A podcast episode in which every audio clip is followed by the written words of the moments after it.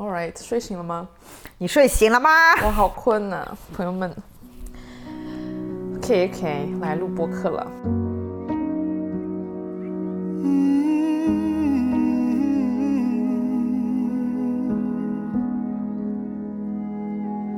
Color the empty space, kiss in a crowded place.你所爱的事情，你所擅长的事情，你可以因此挣钱的事情和世界所需要的事情。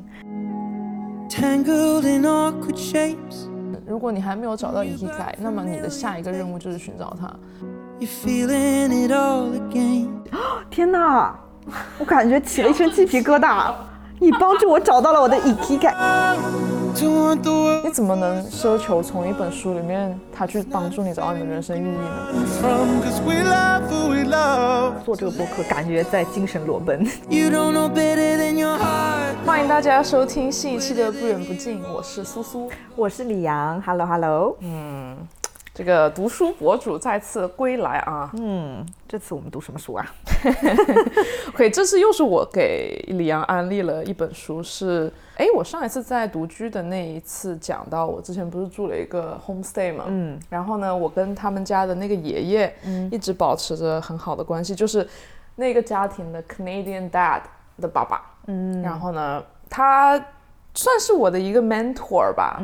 我经常有一些工作呀，或者是学生的时候也问了他一些学习上面的这一些，以后就是其实主要是跟工作相关嘛，以后要想过什么样的生活，然后呢，他就给我推荐了这本书，叫做 ikigai， 然后中文是冲绳岛幸福长寿秘诀，还蛮 cringe 的，其实这样念出来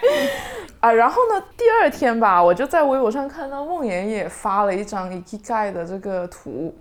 他那张图大概是几个圆圈里面，然后中间是ikigai，就相当于你只要这几个东西你都达到之后，你就遇到了你人生的ikigai，然后这四个圆圈是什么？你要不要念一下？这四个圆圈分别是你所爱的事情，你所擅长的事情，你可以因此挣钱的事情和世界所需要的事情。如果这四个圈在中间全部有交集，最中间那个点，这件事情就是你的ikigai。就相当于你要找一份工作，就是或者是爱好，或者是习惯，或者是任何事情。我觉得要有工作，他说因为你要因此可以挣钱，对吧？你的这份工作是你自己擅长的，你还特别喜欢，这个世界还需要你去做这个事情，完了之后你还能因此拿到钱，这不是我们每个人理想生活最想要的东西吗？所以这本书就是介绍了ikigai这样的一个概念，然后呢，围绕着这个东西讲了一些奇奇怪怪的东西。我们以为他是要讲怎么实现ikigai。 对，就是我读这本书的预期是说，我希望他是可以告诉我要走上什么样的道路，我可以找到ikigai。结果它其实就是一个科普ikigai是什么的一本书，我觉得比较像一本科普书，而不是一本工具书。是的啊。然后关于这本书，我们又有一个搞笑故事。我们每一次读书都有一个搞笑故事。是的。我因为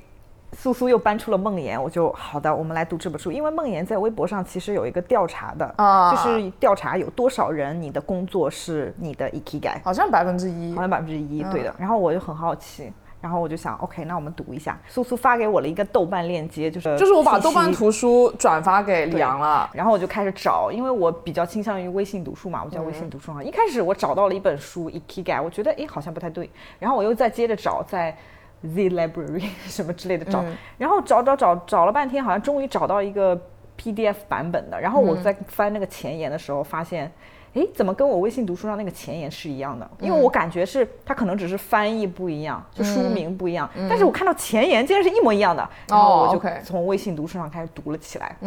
然后我们大概是计划周6要录播客，然后周2晚上要开一个小会 meeting zoom 一下，讨论一下进度，讨论一下纲要什么的。然后这本书特别短嘛，我自己其实也是那一周才开始正式的认真看嘛。是的。然后但是我第二天我就大概看到一半这样子，我就跟李阳发了一个图，我说哎呀，我说这个中间有一个东西叫森田疗法哈，我说森田疗法这个我也太 relate 了吧，它里面讲到关于意义危机，是的，就是这种 existential crisis 我就说这不就是我之前非常经历的这个东西吗，我说这个东西我们可以拎出来讲讲，然后我就把这个东西发给李阳看，然后李阳说什么是森田疗法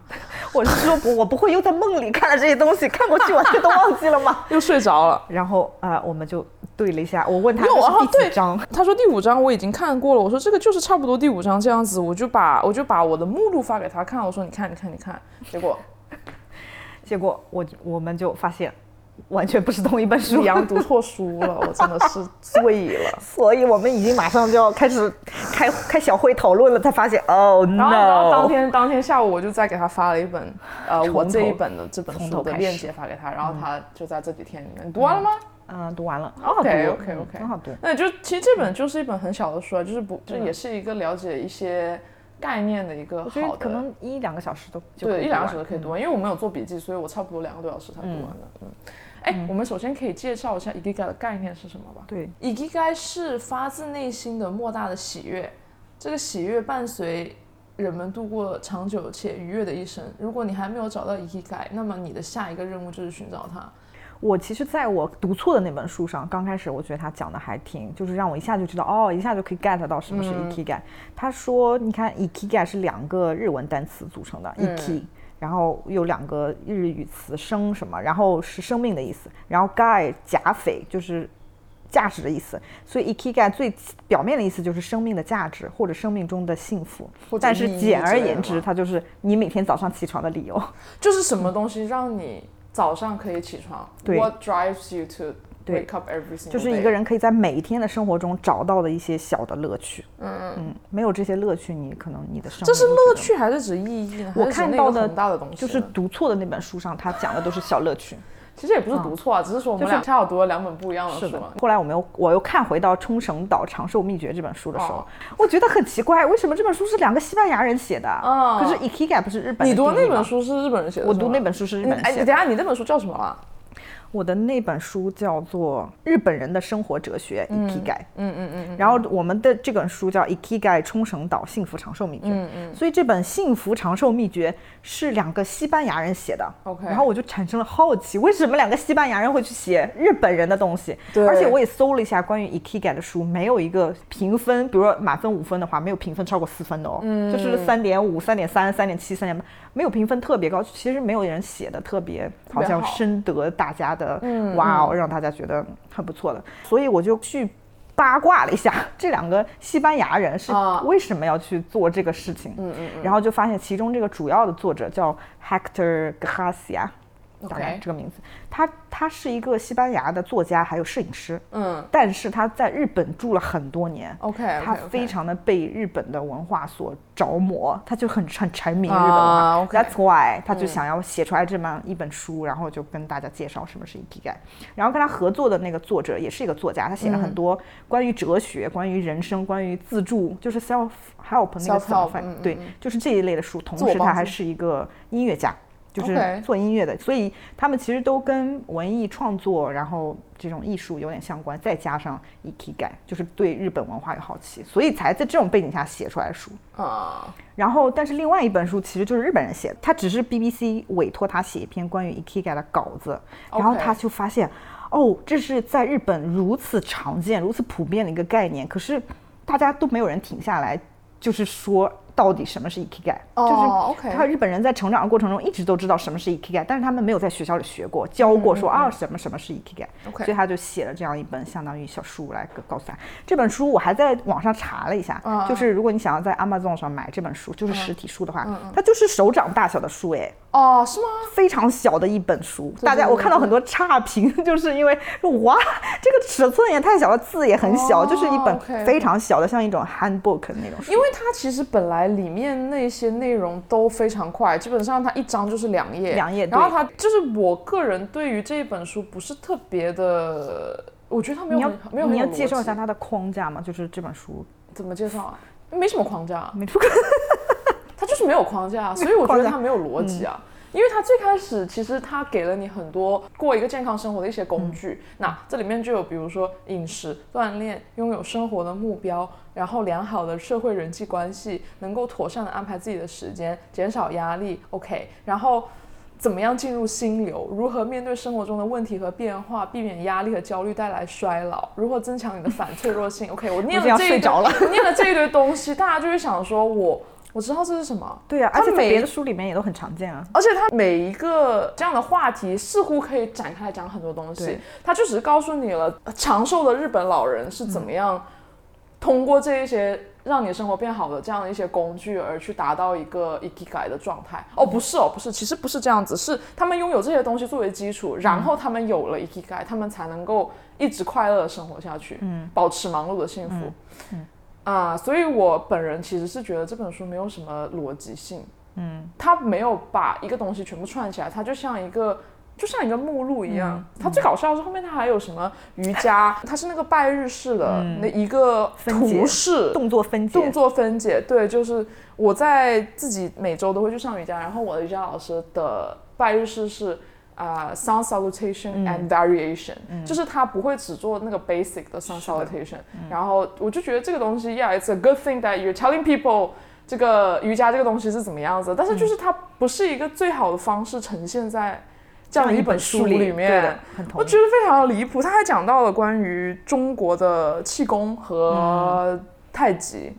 是的，就我当时看到这个时候我觉得很好笑，因为你知道我每天早上都要跳八段锦我见识到的八段锦是气功的一种，然后确实是一个很好的调理身心的一个东西，但是我觉得其实这里的问题是在于他知道这是一个好东西，但他没有办法去做到所有你想要他做的东西。是的比如说你看个关于压力哈，我们都知道压力不好，那是因为没有办法所以才要去做这样的事情。如果我真的能够有办法达到说我可以减轻或者是 manage 我自己的压力，那我就不会在这里再去在工作上 struggle 了。你跟我说半天什么压力不利于长寿，so what， 要让我做什么呢？我读完这本书的感受哈是这样的，就是它的名字叫 ikigai ：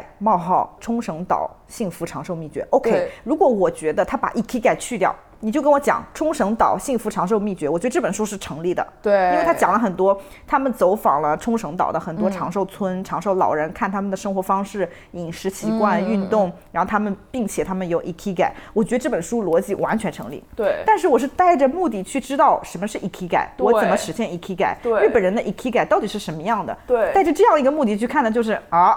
我感觉他就是只是借了 ikigai 的这个外壳，对，然后把它放在了这样一个，其实只是一个纪录片，我感觉就是一个纪录片，然后还有就是好像那种口口相传的一些故事做成了一个合集。对，所以我就觉得OK， 就是他不应该把 ikigai 放在他的封面上说我这本书是关于 ikigai。 No， 你这本书就是关于冲绳岛的幸福长寿秘诀。哎，这样子想的话，我终于知道为什么爷爷给我推荐这本书了，因为他差不多70岁嘛，对于他来说，他的生命中他去寻找他向往的工作，他觉得有意义的工作，然后加上他到现在这个年纪他怎么样去保养自己的身体，我觉得对他来说确实是一本好像看上去还不错的书。但是对我来说就是说，我现在需要的不是 everything else， 我需要的是那一个 ikigai， 或者是说就在读这本书之前，其实我早就已经认识到这件事情的重要性了，但是我现在 missing 的问题是我不知道我要去怎么找到这个东西。是的，就是我其实这2年本来就已经在想要说我要怎么去找到我想做的事情和我喜欢做的事情，然后他又可以给我挣点钱。我就有问我一些身边的朋友嘛，我有一个大学的时候关系很好的朋友，他以前跟我是同个专业的，他商学院的这个金融的 major 他是要读完了，然后但是他其实高中的时候一直非常喜欢哲学，他没有大学的时候选择去读哲学专业，其实是因为他不太确定哲学能够带领他去哪里，因为我们都知道哲学这个东西可能是没有什么钱可以挣的吧，然后呢，当时2020年就是疫情的来临，然后我们全部人都待在家里嘛，当时他突然间有一天就想到说，如果世界可以这样子随随便便的做出一些改变，没有人可以去预测以后要发生什么的话，那我为什么不去直接做我现在想做的事情，我要去等待什么东西在发生，而且我就算今天没有做，可能明天我就没有机会可以做了。所以他当时就是相当于一夜之间决定了他要去读哲学这件事情。对，然后他本科其实金融也快读完了嘛，所以他最后就选择去到那个叫什么 St. Andrew 在 Scotland 在哪里，反正在英国的北部的地方，他选择去那里读了一个研究生。天哪。然后他现在就是一个哲学研究生就读学生，可能要读博。我发现我跟他的本质上的区别是在于，他一直都知道哲学是他想要做的事情，或者说他至少从小就知道吧，他觉得这个东西对他来说非常重要，他想要去追求这个东西。所以当这个机会 become available， 就是对他来说，他只要转变一个脑子里面的观念，他就去读哲学了。我就是我没有这样的一个东西可以去让我去追求，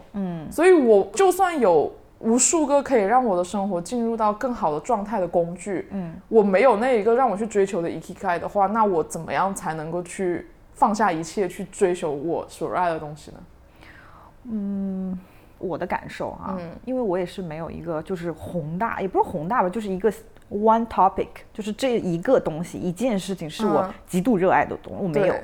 我没有兴趣。我觉得你还是有的，比如摄影、音乐，这些都算是你的小的兴趣。我现在就是在主动的去寻找这些小的事情，然后就比如说我喜欢拼图，我就去做。我突然发现我对于照片我是很有，我不是。对摄影本身，而是喜欢把我生活中随手拍的那些小孩的照片，我的照就是有意义的日期拍的照片，把它们整理成册，这都是我很喜欢做的事情。我会觉得，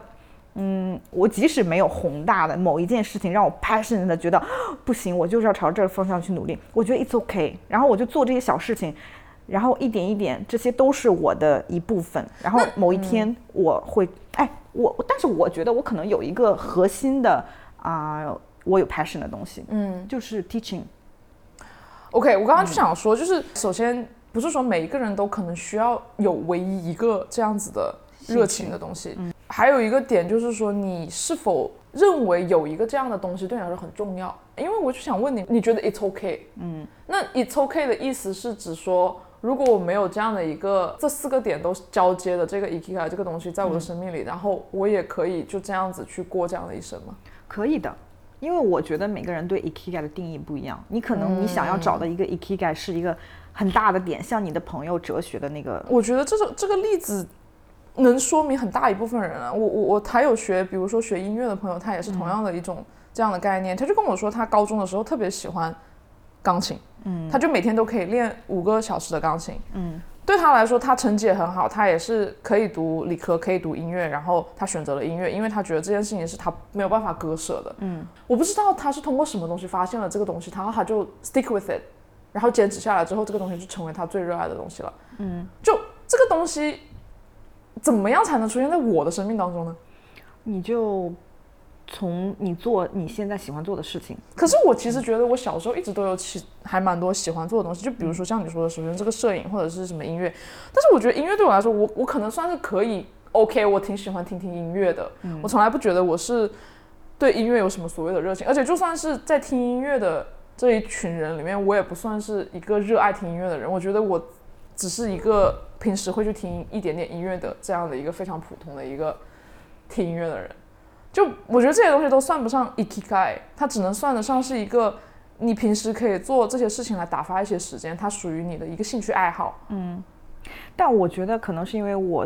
先读了另外一本书，我先入为主了。就是那本书给我的感觉是 ikigai 不是一个很大的事情，因为另外一本书它就是讲 ikigai 是生活中非常小的事情。是这样子吗？就比如说你看它第一章会告诉你什么是 ikigai， 是工作还是享乐，是什么，然后就讲你的好奇心、你的爱好成为 ikigai 的食物。所以你就看它就是非常小的点，每一个点。然后接下来工作和 ikigai， 你的工作里面什么事情可以成为 ikigai。 比如说他说每天在打扫那个新干线列车，每天在那里打扫卫生的那些工作人员，他们也有 ikigai， 他们的 ikigai 就是我怎么能把这件事情做得更高效。他们连这样一份工作里面都可以找到 ikigai， 任何人的工作里面都可以。那我觉得我们不是在讲同一个东西。对，所以我感觉就是因为我和你读的书切入点不一样，我们两个在讲好像不同的东西，你在讲一个东西，我觉得一个方向。所以其实我最近也在想这个东西，是不是这个东西每个人只有一个，还是说每个人可以有一类他觉得他比较 enjoy doing 的一些东西？比如说如果放在我身上的话，那比如说我也挺喜欢看看哲学的东西的，我喜欢听听歌，我喜欢拍照，我喜欢写点东西。我们在录播客这些东西，就是你擅长于做一些表达输入和输出的集合。那那你可以说这是一类你觉得你很感兴趣的，你很 passionate 的，世界也许也很需要的一种东西，它可能不是唯一一个，嗯，对吧？那、我觉得我最近会想说，其实你如果找不到唯一一个的东西的话，那是不是你可以尝试一类这样的东西？嗯，这跟其实有点像谈恋爱，好多人都会说找 the one 嘛，但其实这个世界上可能有很多个 the one，可能有 the ones of the type of a group of people that you might find attractive。或者是你们可以成为好的伴侣，但是可能没有一个只有唯一一个的东西。我就在想说，哦，是不是我可以往这一类的这样的方向去寻找一下？但是我觉得那个没有那么重要，对我来说，就是哦，所以其实我觉得就是有没有一个那个大的 ikigai 在那里，你要去追求，对我来说没有那么重要。就是生活中这些小事情已经让我非常高兴了，然后我就跟着这个 flow 往前走，去尝试，就一直做我喜欢做的事情，然后看 what happens。我是这样的心态。你知道我之前还有一个这种 我很担心的一个点吧，就是说你在做一些生活中的事情的时候，像是在被生活推着走。可能比如说今天你必须要完成一些琐碎的事情，然后你可能有一点点时间做一些你还蛮 enjoy 的东西的，但是我觉得大部分的时候你是在被生活的这些繁忙和琐碎被迫往前走。然后我会有一种恐惧，是说我在这样的一种碌碌无为的生活中去度过了一生，然后因为这种时间过得很快的，比如说我想写一本书，或者是 achieve 一个怎么样的目标，但是我如果没有这样的一个目标，我只是去单纯的做一些事情，然后工作也做一些，只是赚钱够了，然后让我的生活能够富足就好了，然后没有什么其他别的方向的追求，后会觉得说我其实还是没有在做一个有目标的人生，我只是真的在被推着走而已。哎，你说到这儿的话，我有一个感受，我之前没发现，你启发了我，发现了我的 ikigai。啊，真的吗？我就是想旅居啊。我现在在做的一切这些兴趣爱好，其实都在 prepare for that 的，我只是没有意识到。我现在意识到了，怎么说？比如说，我很想成为一个极简主义的人，其实是在 prepare for that， 因为我到时候如果比如每半年、每一年要换一个地方生活的话，我是需要把我的东西打包在2个行李箱之内的，对。而且我在想要做一些，比如说做播客也是 ，teaching 这件事情也是的，我想要找到一个半退休、半工作状态，可以不受地点限制的人。的工作，然后让我可以去旅居，还有我在 try my best，去 enjoy 我和我儿子的这个相处时间，是因为我知道在他上大学了以后我会离开他的，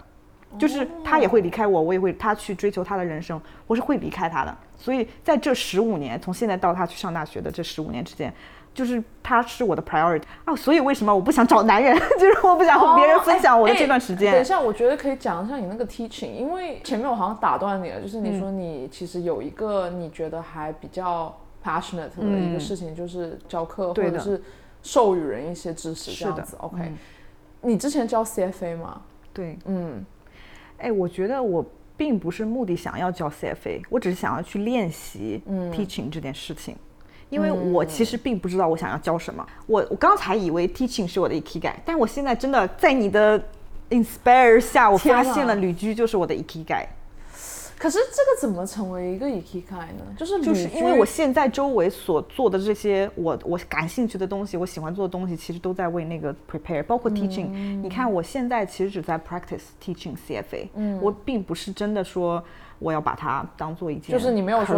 有说我就是要靠教 CFA 赚钱，没有，我只是在练习这件事情。然后我去今年上半年的时候还尝试想要加入那个就是 Yoga Teacher Training Program， 哎，这个挺好的。对，然后我就觉得 OK， 如果这个教学的经验也可以帮助我积攒一些，也许我以后可以旅居去教瑜伽，在不同的地方去做瑜伽老师，也许我可以 online 教瑜伽，这都是我如果想要旅居的话可以做的一项工作。也许我可以教 history 历史，我对历史非常感兴趣，我可以去在边旅居边拍一些 vlog， 拍一些跟历史有关的博物馆呀，或者是历史景点啊。天哪，我感觉起了一身鸡皮疙瘩。你帮助我找到了我的 ikigai， 就是我一直知道这件事情，但我不知道它就等于我的 ikigai。那还挺好的。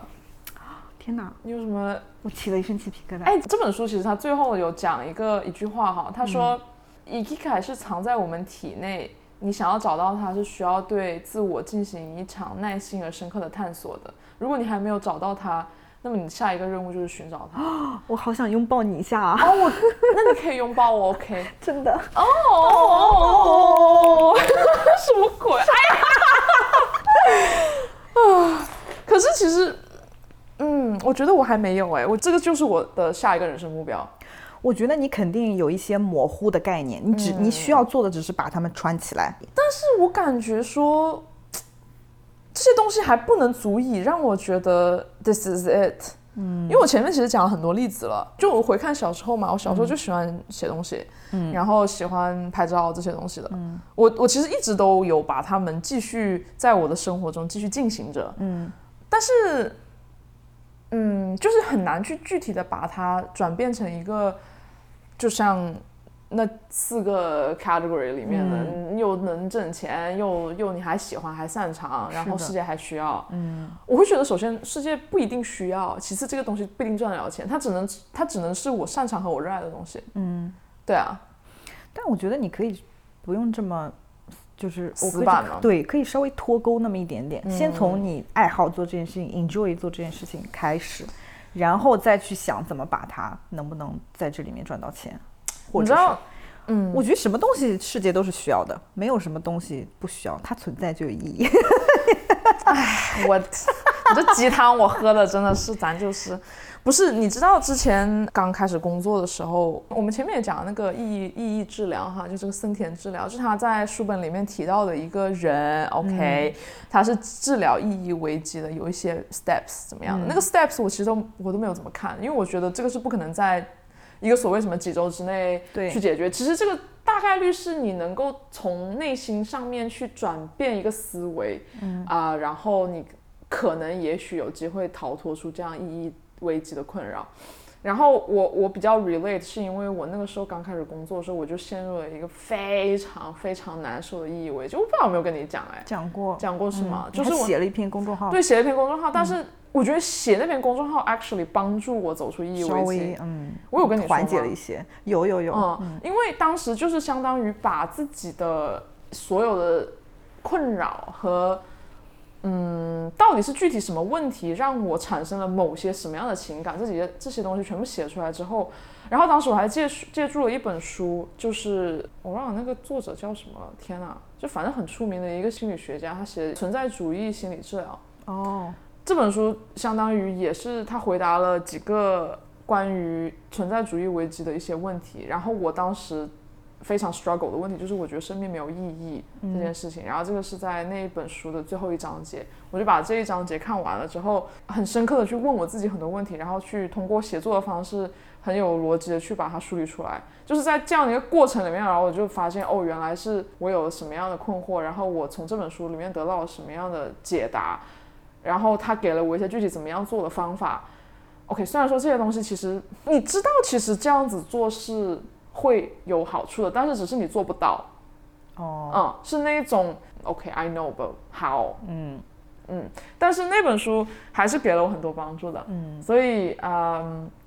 在那之后我也算是走出了这样的一个意义危机吧。我觉得其实很重要的东西是你前面说的，就是 ikigai 定义下来是一个比较简单的生活里的一些小的事情，小确幸吧，有点像是然后心理治疗那本书也是希望就是有意义危机的人能够投身到生活中，能够给他带来一些快乐的东西这是我记得非常清楚的他的一个具体的指导方针。然后还有包括是投身到你的家人，就是怎么样去帮助你的家人去做一些事情，去给别人一些帮助，那样也可以给你带来意义，其实就是 help others。但我记得你之前不是提过你其实还挺向往退休，或者不是退休，就是若干年以后你搬回到你的家乡去和你的父母一起生活吗？没有若干年了，就最好是10年之内这样子。就是我已经不想干活了。那这个不是已经算是中短期、中期吧？我觉得这是一个没有办法很简单达到的一个，但是很理想的一个目标。为什么没有办法很好，很容易实现呢？我觉得赚钱没那么简单，就是我觉得我没有办法在10年之内赚到可以让我接下来几十年都可以。半退休可能可以，但是完全退休可能做不到。那就不要完全退休了。但是这个半退休是建立在一种没有压力下的一个所谓的这样的一个半退休的说法。半退休我的理解是你可以有你的余力去做你想做的一切事情，但是不是为了挣钱。嗯，那不是就 ikigai 吗？做你喜欢做的事情又赚到钱。没错，就是你不是为了挣钱嘛，但是如果假设你有挣钱的压力的话，你就不叫半退休了，就是你还是在痛苦的工作，对，为了生存。所以你现在只是需要赚到足够的钱，然后让你去过上你回家之后和父母待在一起半退休的生活。可是这个不是所有人都想达到的东西吗？这个跟不是哎，为什么？我没有想要回到老家哎，就是我觉得这是一种清闲的一个想要，你可以就是躺平啊，其实，对啊，其实这个就是躺平啊。那躺平也可以成为你的 ikigai， 如果你可以躺平就躺平呗，就是在家里 不用干什么活，也没有很多生活压力，然后又做喜欢做的事情。我觉得太难了。什么太难了？哪方面太难了？赚到足够的钱吗？赚到足够的钱，那就努力往这个方向去做了。我觉得不是，我觉得这个问题有点复杂，就是赚到足够的钱只是你实现这一个目标的第一步而已。你就算我的目标就是躺平好，可是躺平也要有躺平的躺法呀。你要怎么躺？你是每天起来玩手机，还是读书写作啊，学习新的哲学思想？好，那你可以做这个东西做一个月没有问题，你还有很多很多东西可以学。你一直在做同样的事情做一年两年，你真的会每一天都感到你在吸收新的东西是让你快乐的吗？还是说你需要在一个工作能够 keep your daytime busy 的情况下，比较 limited 的时间里面，你去做这样的你更喜欢的事情，你才能感受到更充盈的感觉。这是一个问题。其次就是你没有工作的话，你的生活来源就相当于断了。那你要赚到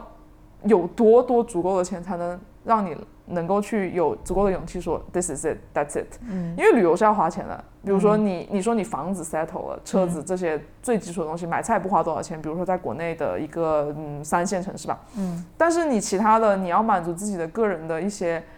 experience， 比如说你要想去上一些课，你想去上瑜伽课，比如说，这些都是要花钱的，对吧？所以我就是觉得所以你的很大的困扰都来自于钱哎。如果你实现了就是有一定的财富积累的话，你就可以 feel free 去探索。我觉得是 it's okay。就是你说我每天在家只是做我想做的事情，看哲学书，那我看了2个月实在太无聊了，你会找到其他另外一件让你觉得哎，我可以去尝试这个事情的东西，你会的。但是我感觉你的困扰来自于怎么积累到足够的钱让我去躺平。其实我自己也没有说对钱这个东西有很执着，我只是觉得说所有的这一切的假设都是建立在金钱这件事情之上的。我并没有说我觉得我很缺钱，或者是说我以后不会挣到这么多钱，我只觉得这个事情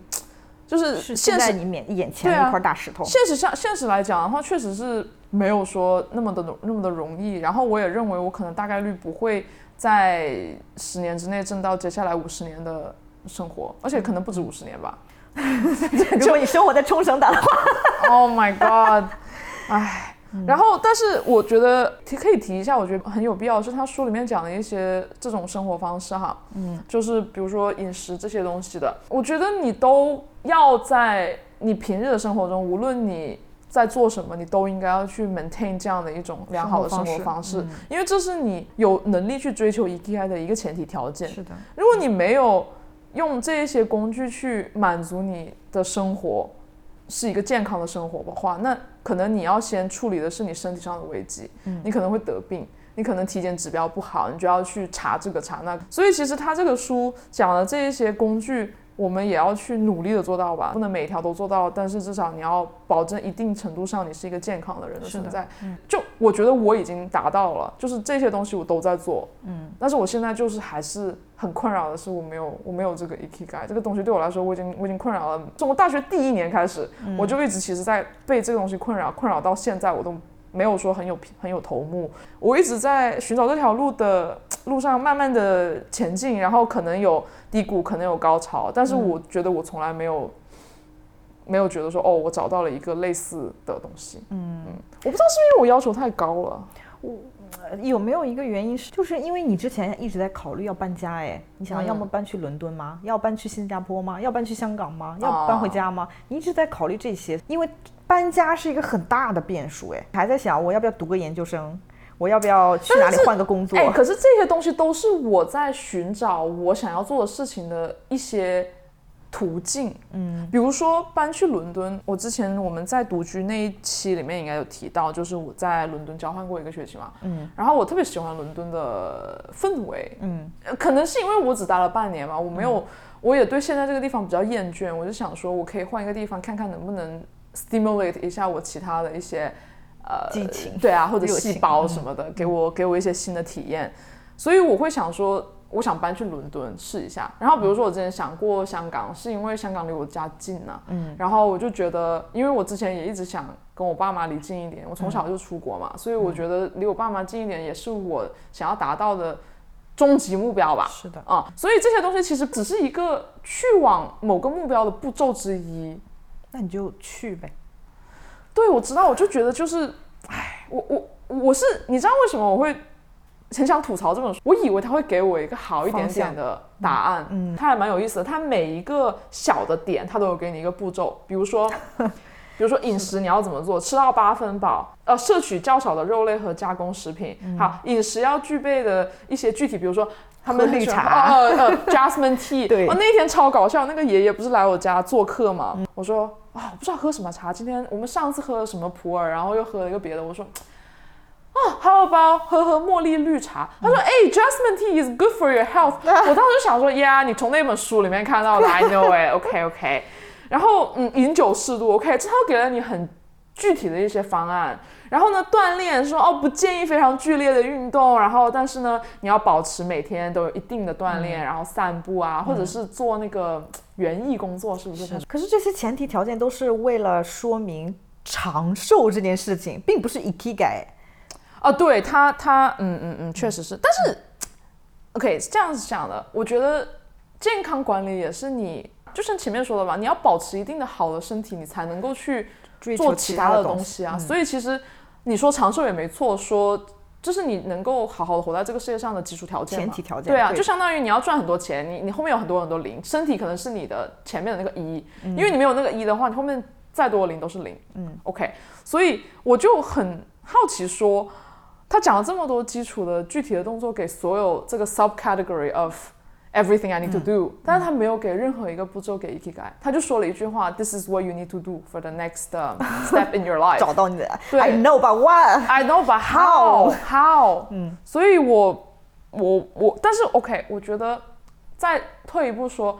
你怎么能奢求从一本书里面他去帮助你找到你的人生意义呢？这个东西只能是你自己做的。是的。哎，那我们既然都读了这本书，我们再回到这本书的主题，长寿。你有想过你自己要活多少岁吗？大概我觉得随便吧，都可以，七八十算 basic 吧，我觉得80岁左右吧。但是因为不要下定义，说不定你能说不定你是个长寿版。因为那个书里面他那些老人都活110岁之类的，我会在想我现在30多岁，哎，如果我的目标年龄差不多是80岁的话，就是我活到了80还要再活30年，我觉得好长哎。是不是？然后我就会想，我的天哪，我没有想过我会活超过80岁。我也没有想过哎。你没有想过你会活超过80岁？我感觉我没有想过老年生活。我也没有太想太多，因为我觉得现在好像离死亡还蛮远的。是你想过自己会突然要面临自己要死亡的这件事情吗？完全没有，因为我觉得我们这个文化好像是不太讨论这件事情的。不太讨论不是因为忌讳吧，对我来说只是因为我没有去想经历到那一步。比如说爷爷跟我说最近他参加了非常多的葬礼，因为他已经要70岁了，那很正常，他身边的人他的长辈都比他年纪大很多嘛，那很正常他参加了一些葬礼，但是我感觉他好像已经习惯了这些东西，可能比如说像我们这个年纪我这个年纪吧啊，我们身边的人都在结婚，都在生小孩，然后你这个年纪可能大家开始离婚啊，然后分手，对，然后爷爷的年纪就是大家开始参加葬礼，然后我偶尔脑子里会想一些关于如果我自己突然从这个时间上消失的事情，就是会想我如果突然之间就消失了的话，我的这些东西怎么办？就是会有人要来处理这些东西，他们一定会很难过吧。还有我一些不可告人的秘密，我写过的一些日记，然后我很多账号密码，比如说我所有的东西都存在谷歌里面，然后我的浏览记录，就是这些就消失了，就怎么办呢？就是我不知道我的钱，这个账户里钱那个，他们没有，我没有一个 backup， 有人知道我的密码哎，我完全没有担心过这个问题哎。我有哎，所以我就是偶尔会从我的脑海里一掠而过，但是我就想，哎，我就觉得这事情一定会有可以解决的，或者是会有人 taken care of 的呀。你知道，这已经不是你需要担心的事情了。对啊，这不是，而且当时我有一个朋友，他妈妈去世了嘛，去世的那个外婆在法国嘛，所以他妈妈就要在法国跟蒙特利尔一直飞，然后处理他的很多文件，就很多。白纸print 出来的文件啊，然后很多他的税啊这方面的东西，然后我就看到他，我觉得他非常的疲惫，因为他要去处理这件事情。但是我就会觉得说，哦，那所以其实你的儿子或者你的小孩会帮你处理的，就这样了。对啊，我就觉得说，哦，无所谓啊。那你没有小孩，如果你之后也没有小孩怎么办？那其实更无所谓了呀。就是这些东西反正也不用留给谁，因为你都已经离开了，你管这些东西在哪呢？对啊，他钱也没有意义了。你不会想要留下一些东西吗？你会想说，哦，那我写的这些公众号，我希望还是有人可以看到的，可以知道我曾经存在过。我本来也没几个人看我的公众号嘛，就我觉得看我公众号、听我们播客、so far 啊，都是一些关心我们的人，对吧？然后希望知道你这个人。在想什么，发生了什么 OK， 然后你的文字他愿意看都是因为他关心你啊。那反正我都写了，那爱看不看呗，就是你懂吗？他已经留下来了。我感觉做这个播客对我来说有一定意义，就是因为我们真的把心挖出来了。是的，还有就我感觉在精神裸奔，就是真的在裸奔，好搞笑。就是如果有一天发生了什么事，或者我希望有一个人可以去了解非常全面的我的话，这播客就是一个很好的途径，就是全部的我，整体的我，我们就在裸奔，对啊，把全部拿出来，真心拿出来，用真心就可以，用真心就换真心，哎，所以其实探讨了差不多一个钟，反正ikigai 对我来说还是一个概念性的存在，它并没有在我的生命中显现更多，然后我觉得还是需要靠一些，就是继续走在这条路上，只能这样子去试不同的东西。In some way， 你可以去关一些门，就是你去尝试的东西之后，你发现这个东西不适合你，或者说这个东西不是你真正想要去追求的，你把这个门关上。是的，就是在你可能刚刚开始接触这个社会，在从学校里刚刚出来的时候，你的 vision 可能是非常的窄的，你的面前只能见到一些你的长辈、你的同学、你的身边的人告诉你的一些东西，然后你慢慢的去体验一些东西之后，你的 vision 变得非常大，你去了很多不同的地方，你看了很多不同的文化啊，或者是读了很多书，给了你一些不同的想法和哦，原来生活可以这样子过的这样的一些经验。然后你现在要做的就是怎么样把你的 vision 再次去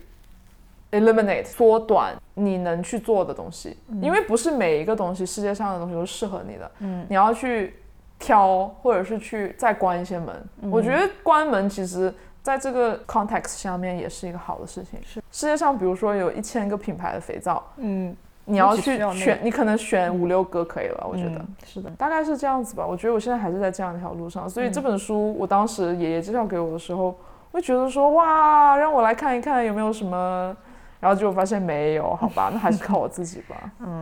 但是我觉得你好像找到了你的 ikigai。是的，我感觉我一直有这些模糊的概念，我只是通过某一天、某一件事情、某一个人出现在。一个场景下面，你突然就意识到把这些东西穿起来，突然它就出现了。所以我觉得，我相信它也会出现在你的生命里。我也相信吧，我也相信吧。I don't sound very confident. 对，I don't sound very confident. 但我觉得就坚持做你喜欢做的小事情，它会出现的。OK， one day。OK， 好吧。那如果想要了解ikigai是什么，或者是想要去知道一些怎么样具体生活的朋友们，可以去浅浅的翻译一下这本书，反正很快也可以翻完。然后我已经告诉你们了，就是这个东西不是那么的靠谱，就是预期不要把它放在ikigai高，对，但是就是可以随便翻一翻。好的，好的，好的。今天对我意义重大，感谢苏苏。好的，开心，那好啊！祝大家拥有美好的一天和美好的夜晚。好，那我们下次再见，拜拜。